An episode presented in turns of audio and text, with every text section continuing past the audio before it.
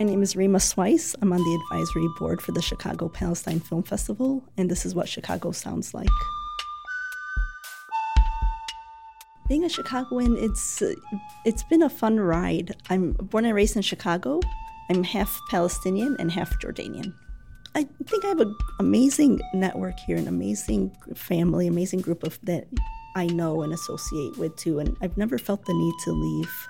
I feel like there's not much that Chicago doesn't offer you in every aspect of life, whether it's restaurants, whether it's work, opportunities, just friendships. I, I don't think there's anywhere else that can compete too much. I'm from the East Humboldt Park area. My family migrated to that area when there were other Middle Eastern people in the area, a few. I'm from a minority group that's pretty small in the city. And being in another minority group neighborhood, you find a lot of actually commonalities, a lot of food, a lot of fun, a lot of music, dancing, feasting. So that's a lot of traits that bring a lot of the core groups together in Chicago. I want to say 13 years ago, I have friends who helped start the Chicago Palestine Film Festival. This began 22 years ago with a few co founders. I jumped in about 13 years ago. It's all volunteer based. Everyone kind of rolls their sleeves up and does the hard work behind the scenes year round. We've helped grow that for a very long time, to it, it's actually become the top three popular festivals at the Gene Siskel Film Center and we're the longest running Palestinian film festival in the world. We have the nonprofit that through the arts, we just try to show and humanize just a very unheard and uh, minority group that's uh, voiceless pretty much and not really seen nor heard. So we try to you know get to people's hearts in different ways and their attention. And you know it's it's been amazing to see the growth and to see the audience actually is not always just our uh, community. It's it's a vast Chicago community and a diverse community. So it's opened up a lot of hearts and minds, bridged some gaps with, and built some connections with other groups too, and just to bring a, a voice to the voiceless. You know, Palestinian filmmakers around the world who are just, you know, everyday life, just putting out your film, your documentary, your comedy, your romantic comedy, drama, thrillers. There's so many, there's just a wide variety of film out there. And I think people forget that with all of the destruction that happens that there's just a day-to-day life that people go through as well and it's normal life. They all like hit you in some way. You think oh it's a short film i'm just going to watch it really quickly and you find yourself engrossed. There was a film about cows about five years ago and, and to this day everyone still thinks about it. And but i mean we run the gamut from you know very real true life what's going on there things that we're dealing with in terms of policy even legislation and just everyday like tourist films or everyday life just walking around the village all of them capture your heart it's hard to pick a favorite my name is Rima Sweiss. I'm on the advisory board for the Chicago Palestine Film Festival, and this is what Chicago sounds like. A lot of our grants and support come from local business owners and local arts initiatives in the city, garnering that attention and that network and, you know, everyone just loves the fest. Movies will always tug at your heart and be subjective, and, you know, arts are like that. But everyone ends up just walking away feeling like they love the fest. And we've been around for a very long time in Chicago. I know a film festival is about a week to two weeks out of the year, but it is year long work and a lot of dedication and commitment from people who just just believe in the organization and just believe in the stories being told and just believe in the outlet for this.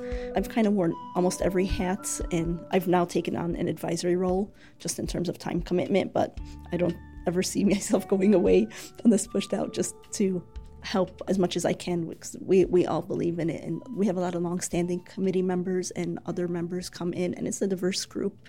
Uh, it's not just Middle Eastern. And I think people realize the importance of this festival.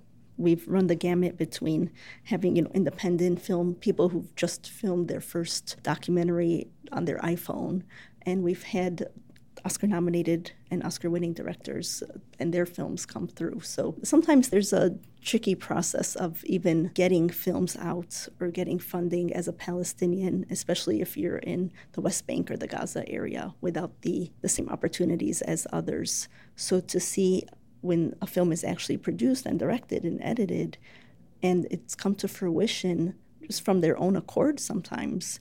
You just realize the grit it took and the dedication it took to kind of make a film.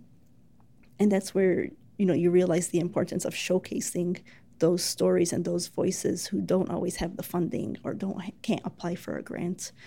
There's a lot of restrictions on people and their quality of life and their human rights. Imagine in Chicago, you can go anywhere you want. For there, if you just want to go to the hospital or to a doctor outside of your area, you have to stand in line for five hours and you have to pass checkpoints and you have to be approved and you're standing in the imagine in the heat or the cold. And just to know whether you can even go to a hospital with your child. So you know there's very serious issues that arise just for daily quality life. Are they heard even for uh, their struggles? Do you have clean water do you have electricity? Who do you call for those issues? You know, those things are sometimes uh, a challenge and sometimes non-existent in those areas.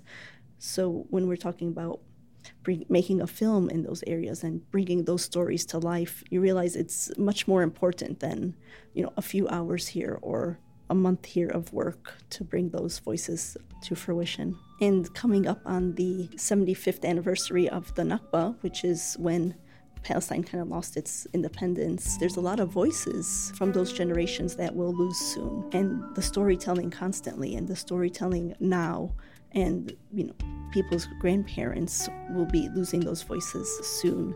At this point, the film festival proudly boasts quite a few sold out nights. It's a very proud moment to mention like how many sold out nights and how early we sell out at times at the Gene Siskel Film Center. It always hits a bit personally just being half Palestinian, but also just being a human rights issue is what it all comes down to. I think the uh, Chicago Palestine Film Festival is kind of a microcosm of what Chicago brings, whether it's uh, the diversity, the all the different aspects of life, and the people and their backgrounds, where you find a lot of commonality, and it brings people together. And it's kind of what it's all about. Sometimes it's, it's not that complicated.